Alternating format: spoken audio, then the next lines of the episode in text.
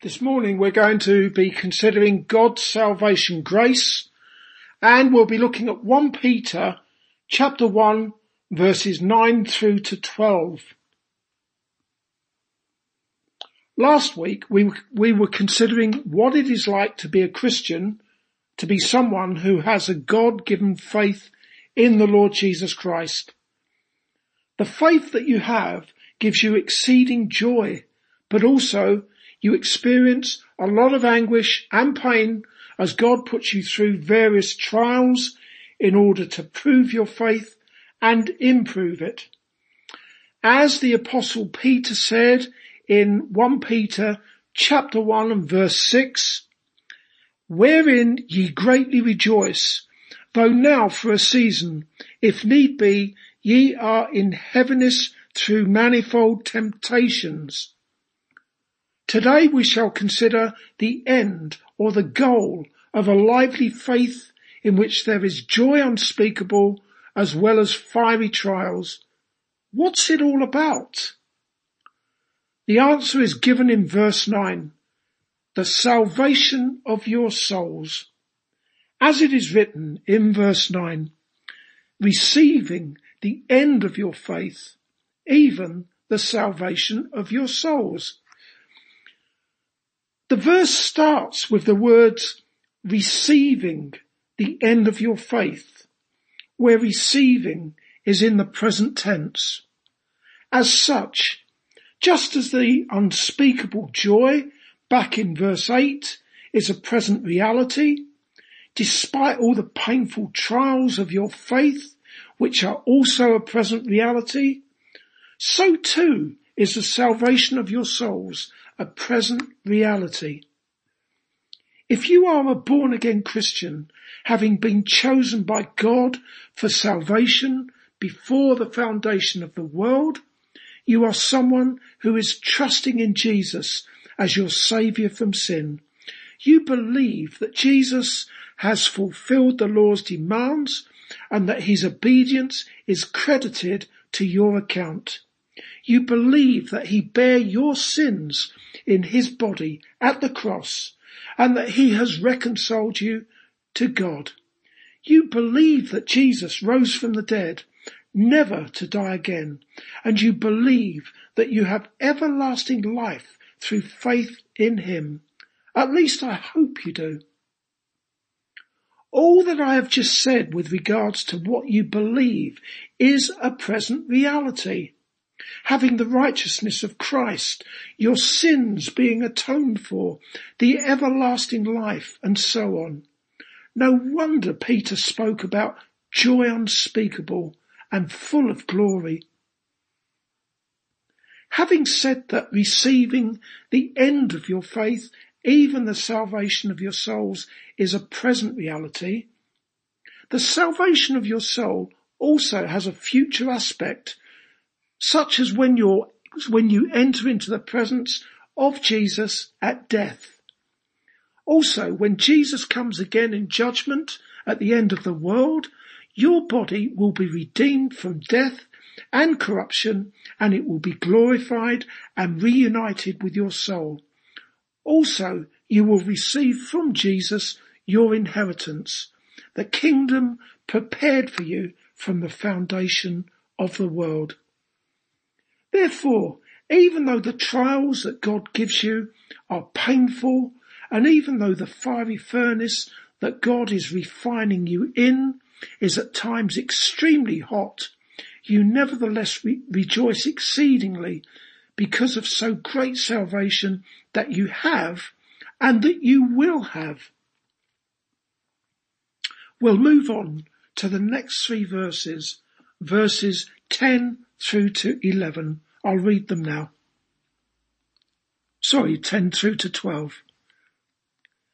"Of which salvation the prophets have inquired and searched diligently, who prophesied of the grace that should come unto you, searching or what manner of time the Spirit of Christ, which was in them, did signify, when it testified beforehand the sufferings of Christ, and the glory that should follow, unto whom it was revealed that not unto themselves, but unto us they did minister the things which are now reported unto you by them that have preached the gospel unto you with the Holy Ghost sent down from heaven, which things the angels desire to look into.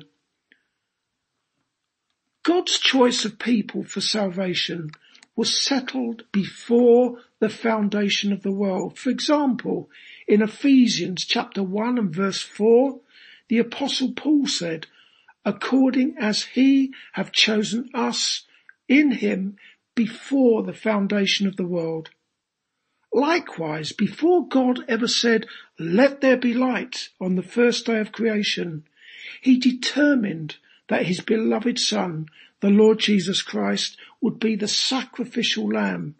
For example, in verses 19 and 20 of 1 Peter chapter 1, Peter spoke about the precious blood of Christ as of a lamb without blemish and without spot, who verily was foreordained before the foundation of the world. Having worked out his salvation plan before the foundation of the world, God did not hang on until the incarnation of his Son to declare it. In verses 10 through to 12, the Apostle Peter explained that the prophets of old proclaimed it. The Lord Jesus Christ testified to that fact. After his resurrection, he was walking with two of his disciples, and he said to them, O fools and slow of heart to believe all that the prophets have spoken, ought not Christ to have suffered these things and to enter into his glory? And beginning at Moses and all the prophets, he expounded unto them in all the scriptures the things concerning himself. And in John's gospel, Jesus said to the unbelieving Jews, search the scriptures, for in them ye think ye have eternal life, and they are they which testify of me, and ye will not come to me that ye might have life. When Jesus referred to the scriptures, he was talking about the Old Testament. There was no New Testament back then. Jesus was saying that the Old Testament scriptures testify of him. They are about him. Just one of the many clear examples of the gospel of Christ being proclaimed by the Old Testament prophets can be found in Psalm 22, where David said, my strength is dried up like a potsherd, and my tongue cleaveth to my jaws. And thou hast brought me into the dust of death. For dogs have compassed me, the assembly of the wicked have enclosed me, they pierced my hands and my feet. That account of the sacrificial death of the Lord Jesus Christ came from the mouth of King David, who was also a prophet of God. As a prophet, he spoke as he was moved by the Holy Ghost about the Lord Jesus Christ, and he did so about 1,000 years before Jesus was nailed to a wooden cross and lifted up to die. Another graphic account of the suffering of Jesus can be found in Isaiah chapter 53 verses 5 and 6, where the prophet Isaiah said, but he was wounded for our transgressions, he was bruised for our iniquities. The chastisement of our peace was upon him, and with his stripes we are healed. All we like sheep have gone astray, we have turned every one to his own way, and the Lord have laid on him the iniquity of us all.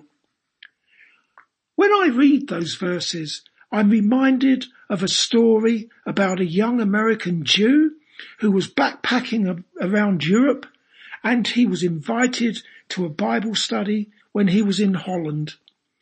Those verses were read to him, and he was asked whom the passage was about.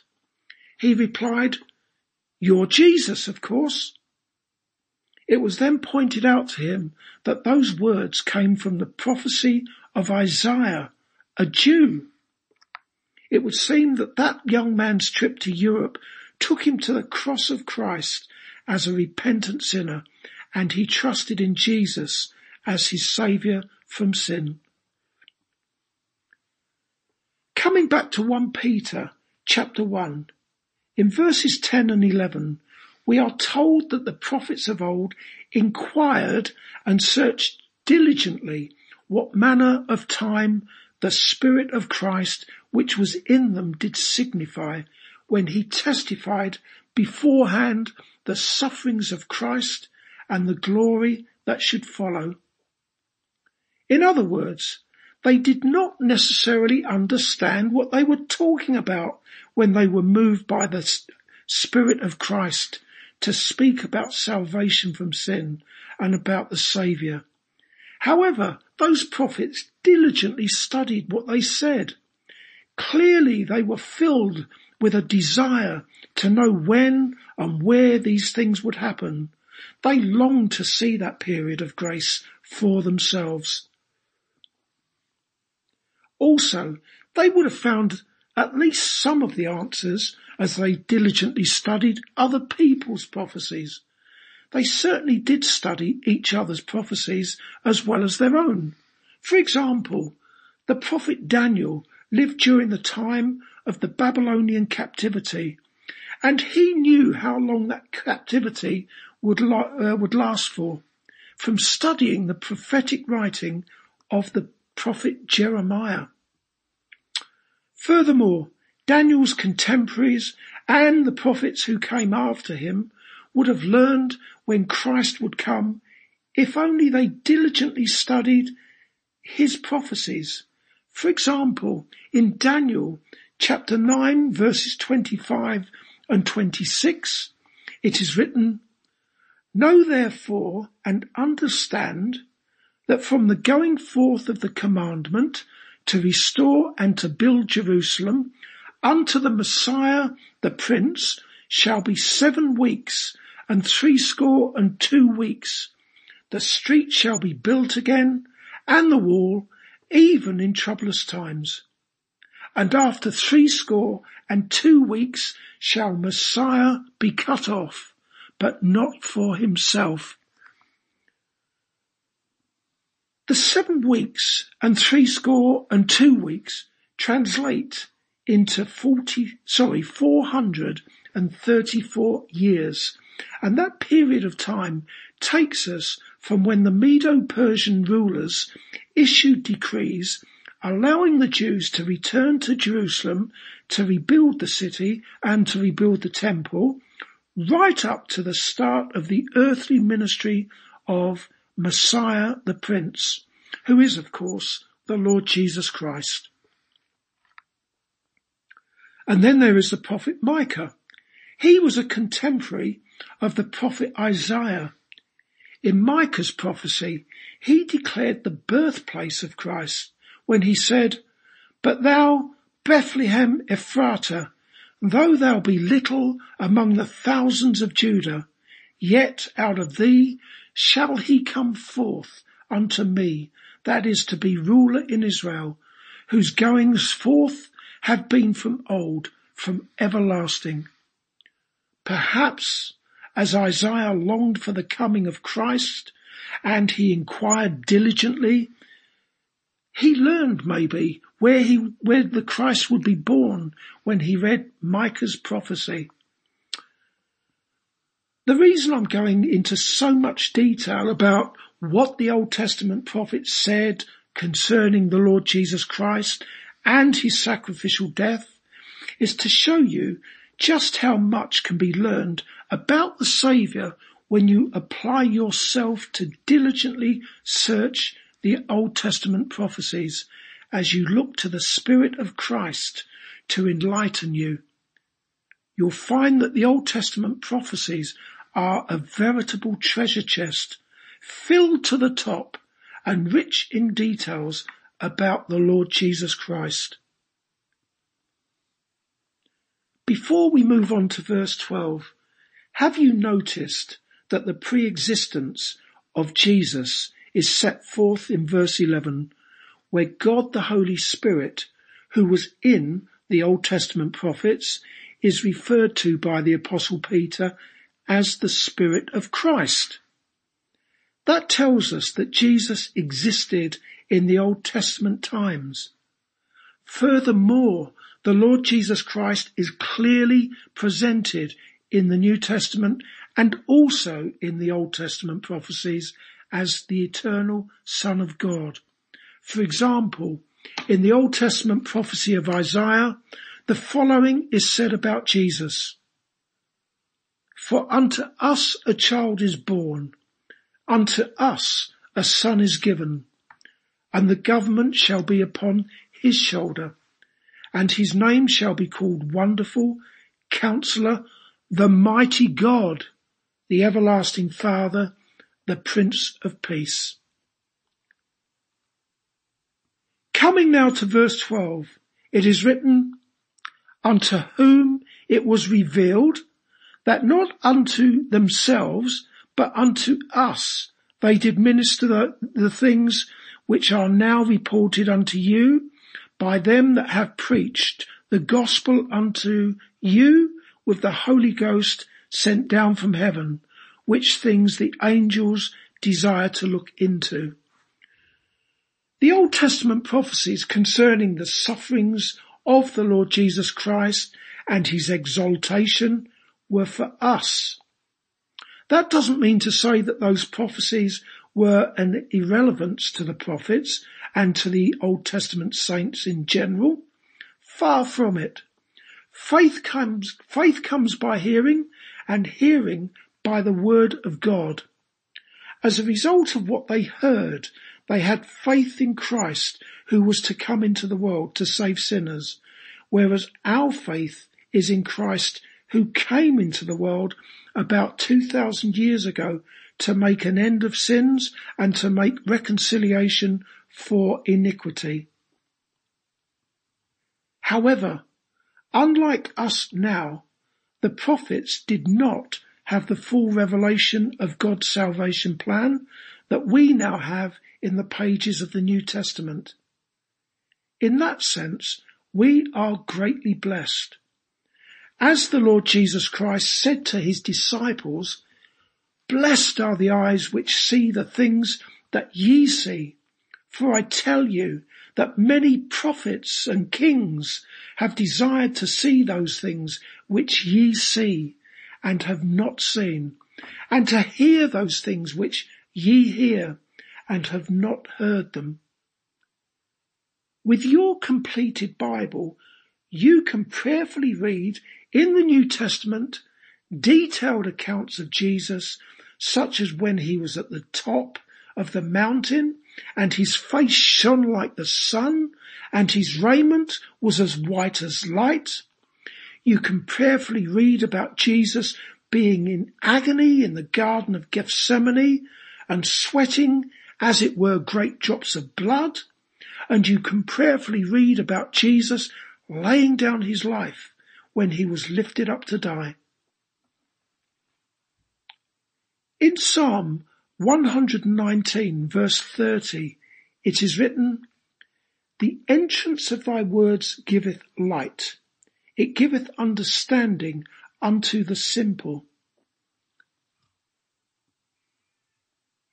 The light of revelation is the same light whether it is in the Old Testament prophecies or in the pages of the New Testament. It's just that it becomes more radiant in the New Testament, with John the Baptist proclaiming the beginning of the earthly ministry of the Lord Jesus Christ with the words, behold the Lamb of God, which taketh away the sin of the world. Interestingly, John the Baptist was in a sense the last of the Old Testament prophets, and even he did not have as much light as we now have. He was imprisoned and put to death before Jesus laid down his life and rose victorious. In fact, when John the Baptist was in prison, he sent two of his own disciples to Jesus. They said to him, "Art thou he that should come, or do we look for another?" You need to understand that John the Baptist had been proclaiming a Christ of grace and judgment, who has a fan or a winnowing fork in his hand, and who will thoroughly purge his floor and gather his wheat into the barn, but he will burn up the chaff with unquenchable fire. John the Baptist had seen a lot of grace coming from Jesus, but he saw no judgment. So even John the Baptist, the last of the Old Testament prophets, had an incomplete understanding of Jesus. He did not know that judgment would come later.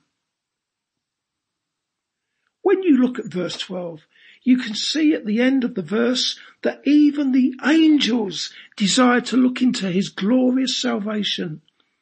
In other words, even the angels don't fully understand the great things concerning salvation from sin, and that most certainly does not mean that they do not have the intellect. It's just that in heaven they cover their faces in fear and in reverence in the presence of the Son of God.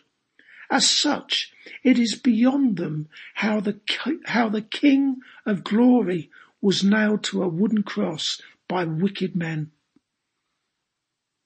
Those elect angels are without sin. How are they supposed to understand the Son of God having the iniquity of wicked men laid upon him by God the Father? I like what Spurgeon said about the angels desiring to look into these things, and I warn you, it comes with a challenge as we come to a close. He said, "Angels have never sinned. Consequently, they need no atonement or forgiveness. Never having been defiled, they need not be washed. Yet they take a deep interest in the work of the Lord Jesus Christ. What then shall I say of the madness of those who are defiled by sin, but have no interest in the fountain where they can be washed whiter than snow? Let us note furthermore, so that it may humble us, that angels have keen intellects. They far excel us, yet though they have learned so much about the gospel, they still desire to look into it. Does anyone suppose that he knows all about the gospel and does not need further hours of study, thought and prayer? Poor miserable fool! Angels, who are vastly superior to us in intelligence, desire to learn and know more. This is a grand thing, as the angels are such deep students of the things of God. Let us try to be the same." Dear Christian, do you diligently search the Scriptures, all of which testify of the Lord Jesus Christ and your salvation from sin in him? Can you appreciate something of that earnest desire of the prophets of old to see the period of grace that started when the Son of God became flesh?